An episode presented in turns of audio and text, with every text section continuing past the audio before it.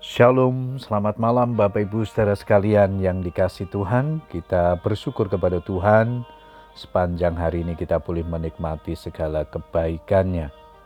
Malam hari ini kita kembali berkesempatan untuk berdoa kepada Tuhan.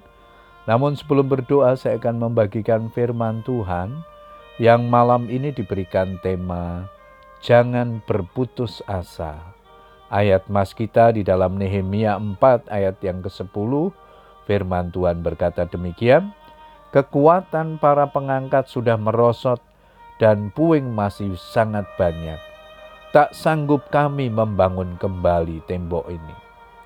Bapak Ibu Saudara sekalian, media sosial atau media elektronik sering kali menyuguhkan berita-berita tentang orang-orang yang mengalami masalah hidup yang teramat berat yang membuat mereka menjadi putus asa sehingga nekat melakukan perbuatan yang menyimpang dari kehendak Tuhan, yaitu mengakhiri hidup dengan bunuh diri.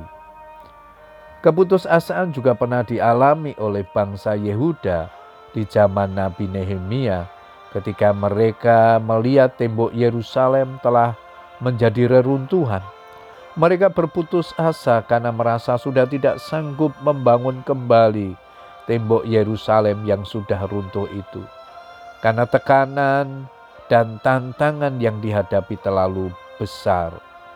Selain tenaga manusia yang terbatas, juga upaya yang dilakukan oleh bangsa-bangsa lain di sekitar Yerusalem yang berusaha untuk melemahkan iman dan semangat mereka. Apa gerangan yang dilakukan orang-orang Yahudi yang lemah ini? Apakah mereka memperkokoh sesuatu? Apakah mereka hendak membawa persembahan? Apakah mereka akan selesai dalam sehari?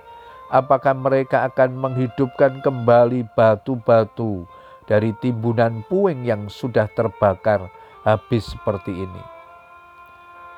Tidak tahan menghadapi tekanan, mereka pun menjadi putus asa. Tak sanggup kami membangun kembali tembok ini. Membangun kembali tembok Yerusalem yang sudah menjadi reruntuhan adalah pekerjaan yang berat dan sangat melelahkan. Kelelahan yang memuncak dapat menyebabkan orang menjadi putus asa, kehilangan gairah, dan semangat hidup. Bapak Ibu Saudara sekalian, mungkin saat ini kita sedang berputus asa karena tembok-tembok dalam kehidupan kita telah runtuh dan menjadi puing-puing.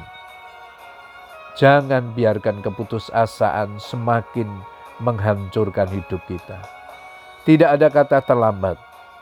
Bangkitlah, kuatkanlah hatimu, jangan lemah semangatmu. Segeralah datang kepada Tuhan, bawa seluruh beban kita kepada Tuhan, sebab Dia sanggup mempedulikan kita.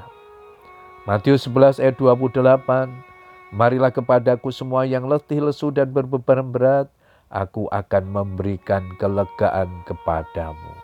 Puji Tuhan Bapak Ibu saudara sekalian, biarlah malam hari ini kita boleh datang kepada Tuhan, membawa setiap pergumulan hidup kita, membawa masalah kita, bahkan keputusasaan kita, karena kita tahu Dialah penolong kita yang sejati. Selamat berdoa dengan keluarga kita. Tuhan Yesus memberkati. Amin.